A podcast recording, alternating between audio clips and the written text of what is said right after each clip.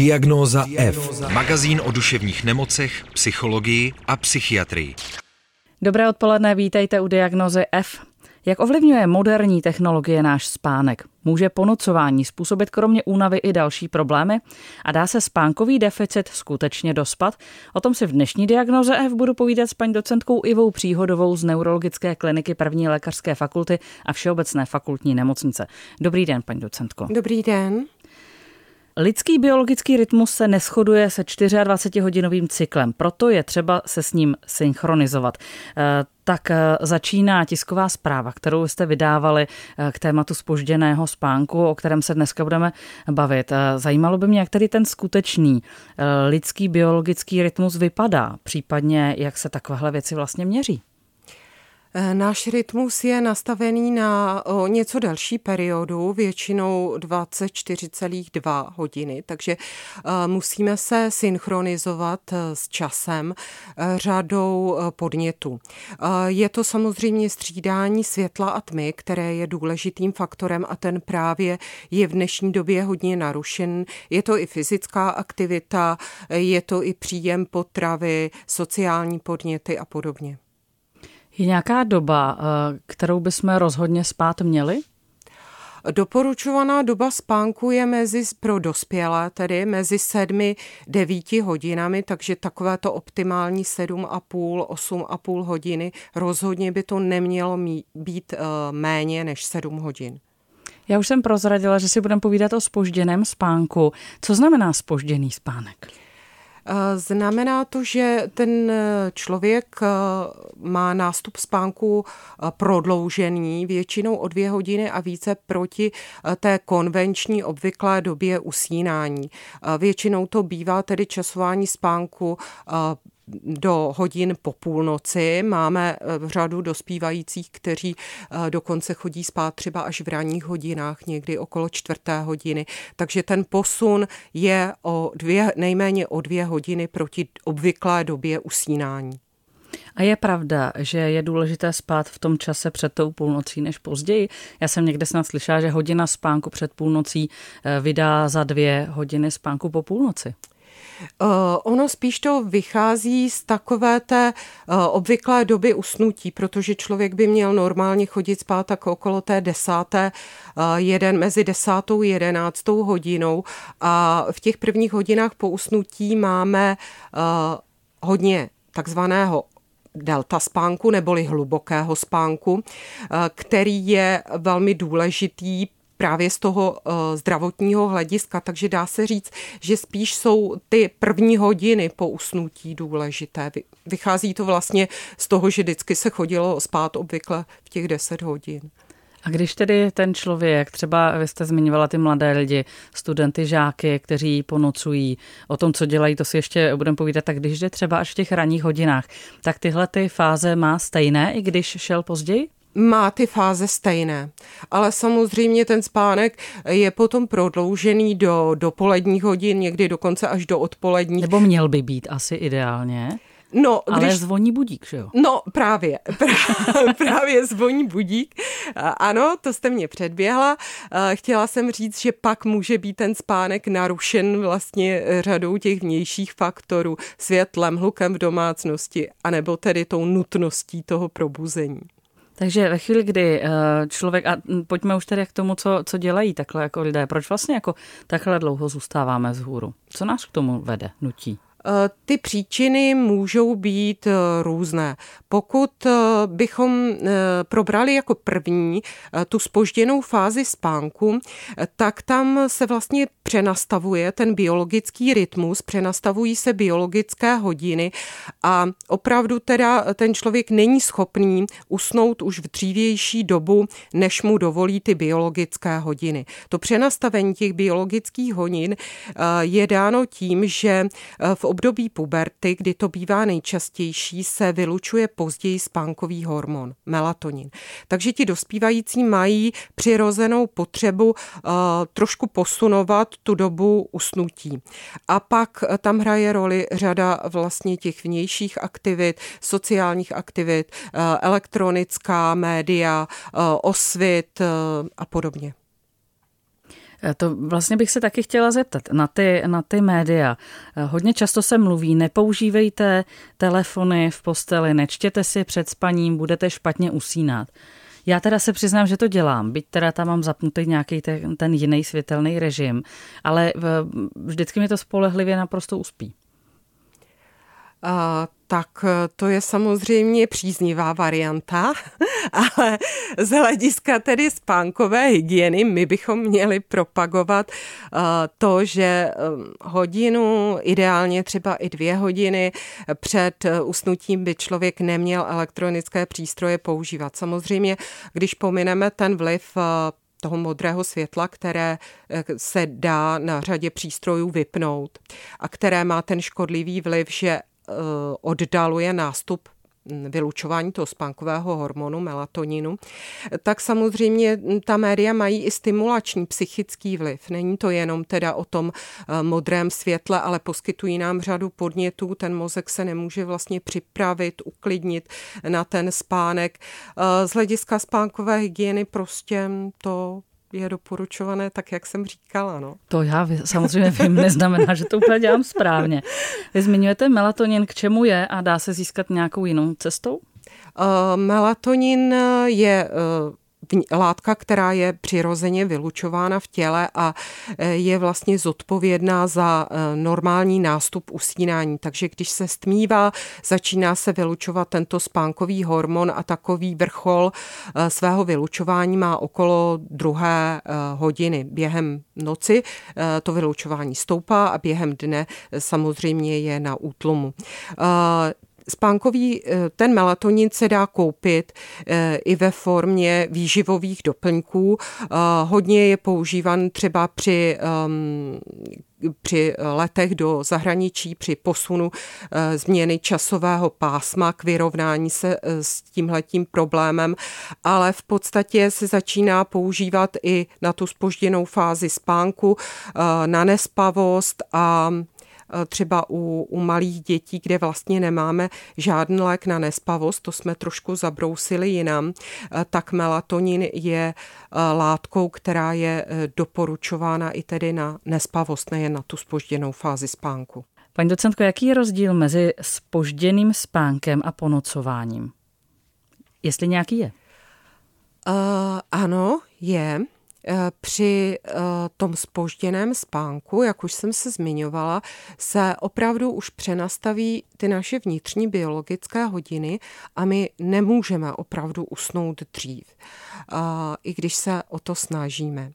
Dá se to zjistit objektivně podle vyšetření toho spánkového hormonu melatoninu, jehož vylučování nastupuje se spožděním. Dá se to také vyšetřit podle sledování tělesné teploty, která taky závisí na tom, eh, na tom 24-hodinovém rytmu. Ale mm, vyšetření melatoninu, které se dá udělat eh, například ve slinách nebo metabolity melatoninu v moči, není běžně přístupné. Takže mm, my vlastně nemáme eh, nějakou praktickou možnost, jak ověřit, že opravdu eh, došlo k téhleté fyziologické, k změně téhleté fyziologické funkce.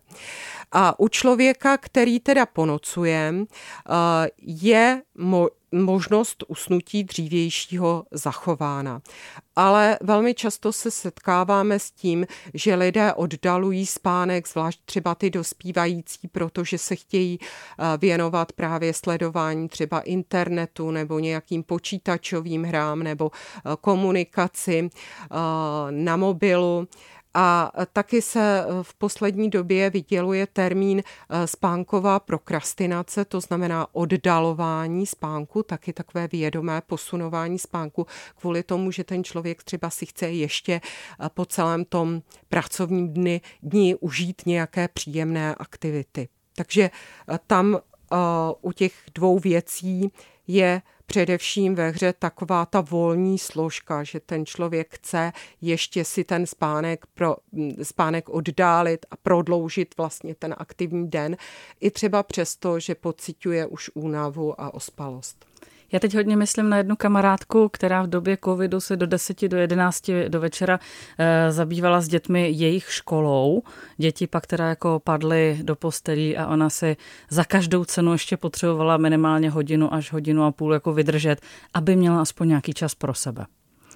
Takže jestli to správně chápu, tak uh, nějakým jako častějším ponocováním dojdeme k tomu, že se nám posune ten biologický Může to, rytmus. ano, může to tak být, ano. A teď je, da, ještě udělám takový jako odskok, jestli eh, to má něco společného se sovy a skřivany, mm-hmm. nebo se sovami mm-hmm. a skřivany, případně jestli se to dá přenastavit, jestli prostě to, že si řeknu tak a já jsem sice sova, ale já budu chodit v 8 spát, aby se mi lépe vstávalo, jde to? A má to společné, má to co dočinění s mm, tím, co jste zmiňovala, sovy, skřivani, čemuž eh, v té, v, to, v té medicínské terminologii se říká, že to je takzvaný chronotyp, buď večerní, to jsou teda Eh, ty sovy nebo raní, to jsou skřivani a ty jsou, eh, ty, tyto chronotypy jsou dané eh, genetickým nastavením, už vlastně nějakou genetickou predispozicí. A právě k tomu ponocování nebo k té spožděné fázi spánku mají tendenci ty typy večerní, to znamená typ sova. Takže ty snadno se dostanou do tohoto problému. A to přenastavení toho chronotypu většinou je dost obtížné a většinou to bývá za situace, kdy ti lidé jsou k tomu nuceni třeba opravdu nějakou existenční situací, kdy třeba chronotyp sova se musí probouzet někdy ve čtyři hodiny, v pět hodin, protože nesežene jinou práci a opravdu teda je to přenastavování může být obtížné. A co děláte s lidmi, kteří už tady mají spožděnou fázi spánku, když je to přenastavování takto obtížné? Uh, když nám přicházejí, většinou to bývají dospívající s tou spožděnou fází spánku, tak pátráme právě potom, jestli jsou schopni opravdu usnout v tu Eh, obvyklou hodinu, nebo jestli teda už došlo k nějakému přenastavení těch biologických hodin. Velmi často zjišťujeme, že to není to pravé spoždění té spánkové fáze, ale že opravdu jsou ve hře ty faktory, o kterých jsme se zmiňovali. A pokud eh, tedy jsou motivováni k léčbě, tak máme možnost přenastavit ten rytmus, zase vrátit ty biologické hodiny zpátky, protože oni tam někdy byli, že jo. Na té obvyklé době usínání. A přenastavujeme je věčerním podáváním melatoninu, raň, os, intenzivním osvitem v ranních hodinách a pak tam musí být velmi taková přísná, eh, přísné dodržování těch pravidel spánkové hygieny. To, co jsme říkali, nepoužívat elektronické přístroje. Je tam potřeba výrazná spolupráce, dodržovat tu danou hodinu usínání, kterou budeme postupně posunovat danou hodinu probouzení. Je to takový velmi obtížný proces a musím říct, že málo kdy úspěšný pro uh, minimální motivaci eh, těch dospívajících, které eh, velmi často přivádějí rodiče, vadí to rodičům a de facto tomu dospívajícímu to až tak nevadí, protože ten syndrom spožděné fáze spánku se kombinuje i s řadou psychiatrických poruch, eh, třeba s poruchou pozornosti, s hyperaktivitou, s poruchami učení. Eh, ti lidé třeba zažívají ve škole šikanu a oni často eh, jim ten noční režim vyhovuje, nejsou moc motivováni ho změnit, nevadí jim, že v podstatě přestávají se účastnit té školní docházky, ale trápí to rodiče. Takže ta motivace toho dospívajícího to změnit je klíčová a vlastně na té často selháváme. A motivace rodiny, samozřejmě těch rodičů, jak budou důslední. No. Vy jste zmínila už před malou chviličkou nějaké, uh, nějaké souvislosti, psychiatrické diagnózy, které můžou být se spožděným spánkem spojené. Mě by zajímalo vlastně, jestli třeba může spožděný spánek eh, vést i třeba k nějakým jako diagnózám typu deprese, úzkosti, neurotické poruchy, jestli to vlastně tomu mladému člověku ve výsledku může jako doopravdy začít vadit. Já bych to asi rozdělila na dvě, na dvě odpovědi. Ta první se bude týkat toho syndromu spožděné fáze spánku. Tam i ta léčba je poměrně složitá, protože opravdu je tam velké prolnutí s psychiatrickými poruchami. Především s depresí, především s úzkostnou poruchou, ale v podstatě i e, ta neurovývojová porucha porucha pozornosti s hyperaktivitou, to, co známe pod zkratkou ADHD, taky vlastně patří do těch psychiatrických onemocnění. Takže eh, tam je ta léčba i velmi svízelná z tohohle důvodu a my úplně nevíme, co bylo první. Jestli to psychiatrické onemocnění a pak se přidala spožděná fáze spánku, nebo jestli ta spožděná fáze spánku a třeba i v důsledku toho restrikce spánku, když ten člověk je ráno probouzen a musí třeba dojít do té školy, nevedla eh, k rozvoji té psychiatrické poruchy. Protože, a teď bych se dostala eh, k té eh, druhé otázce, víme, že zkracování doby spánku pod těch sedm hodin a u dospívajících se často setkáváme s tím, že ta doba spánku je třeba i okolo 6 hodin, hodin, nacházíme tendenci k rozvoji deprese, k rozvoji úzkosti. Víme, že zkrácená doba spánku je spojená nejen s rizikem psychiatrických onemocnění, ale také s rizikem rozvoje interních onemocnění, jako je hypertenze, cukrovka, rozvoj obezity. Takže obecně zkracování doby spánku, které provází tu naši moderní civilizaci, je Eh, velmi eh, takovým varujícím fenoménem, protože víme, že eh, nám narůstá výskyt těchto těch civilizačních chorob, jako je hypertenze, ischemická choroba srdeční, cévní mozkové příhody. Z tohohle důvodu vlastně na to, správné trvání spánku je kládený v té preventivní medicíně velký důraz. Ale tím, jak nejsou vidět ty dopady okamžitě, tak si to málo kdo spojí. Já teda jako vlastně taky ne. A myslím teď na mladé matky s jejich spánkem, s kojícími dětmi, s tím, kdy je potřeba do večera eh, udělat práci, kterou, kterou přes den neudělali, protože mají doma malé děti a eh, v noci je ty děti budí, případně brzo ráno je potřeba děti vzbudit a odvést do nějakého, eh, do nějakého zařízení, do nějaké školky, do nějaké školy. Tak eh, co to vlastně s nimi může dělat všechno? Tady tenhle, ten velký jako nedostatek spánku. A pod otázka, dá se spánkový deficit dospat? Uh, spánkový deficit, eh, pokud krátkodobý, ano. Ale i tak to trvá několik dní. Když probdíme jednu noc, tak to trvá několik dní, než to dospíme. A když je ten deficit chronický, eh, tak se dá dospat už jen velmi obtížně. Eh, Vídáme to, že eh, třeba zase Oni nám nejvíc přicházejí s tím ti mladí lidé, proto se pořád vracím teda k těm dospívajícím a mladým lidem často spí během týdne opravdu jen 6 hodin. A musíme si uvědomit, že v tomhletom věku je ta potřeba spánku v dospívání eh, dokonce okolo 9 hodin, takže 6 eh, hodin je opravdu velmi málo.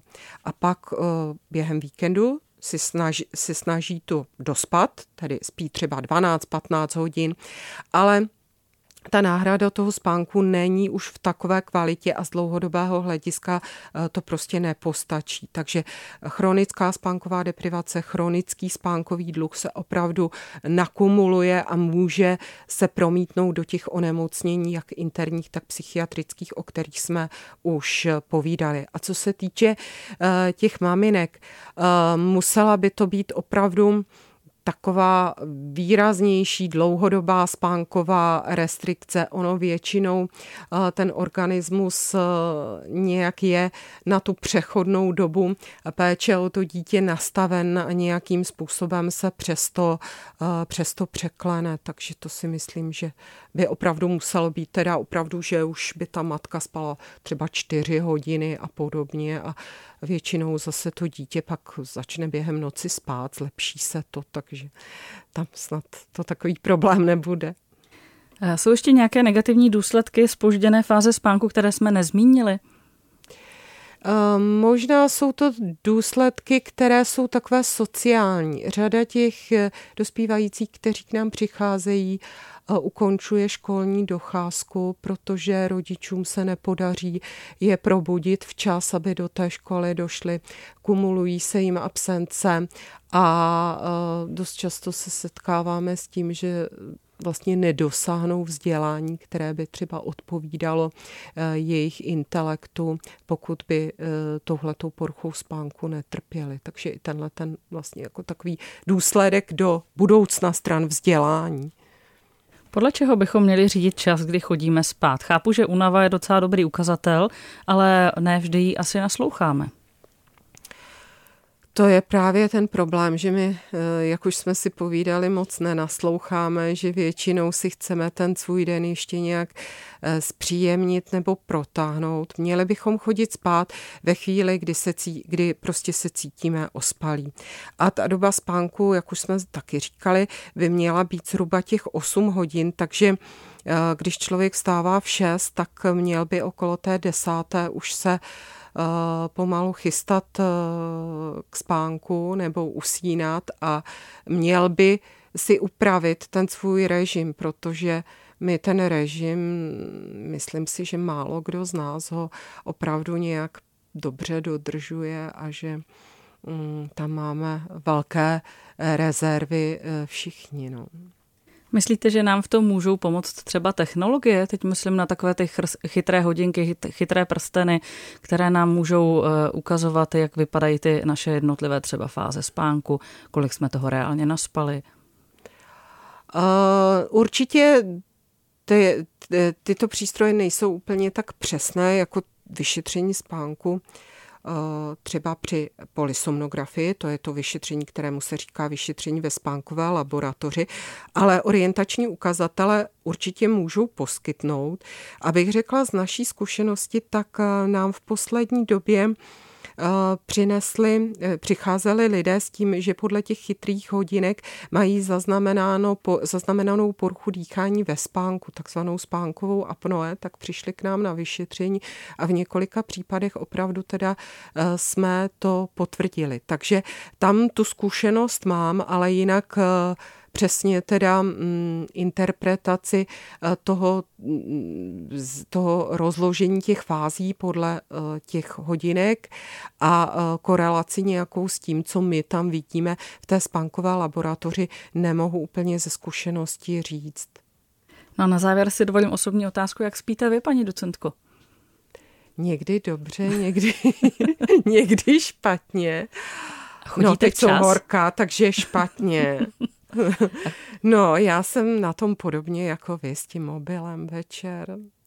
Takže Taky mám prohřešky, mám prohřešky, takže ale to bychom neměli říkat. Že? Eh, Když tady vlastně se snažíme, uh, snažíme se o povzbuzení uh, té správné spánkové hygieny, anebo naopak posluchači budou lepší než my. Já jim rozhodně fandím a sobě taky, vám samozřejmě, paní docentku, taky. A vy stejně dobře víte, co máte dělat, že jo, večer. tak, eh, milí posluchači, eh, to byla eh, Iva Příhodová, paní docentka z Neurologické kliniky první lékařské fakulty a Všeobecné fakultní nemocnici. Povídali jsme si o spožděném spánku. Já vám velmi děkuji a těším se na nějaké další téma opět v Diagnoze F. Díky, že jste děkuji přišla. za pozvání, děkuji. Potřebuješ duševní oporu? Všechno spraví náš podcast. Poslouchej diagnozu F kdykoliv a kdekoliv. Více na wave.cz lomeno podcasty.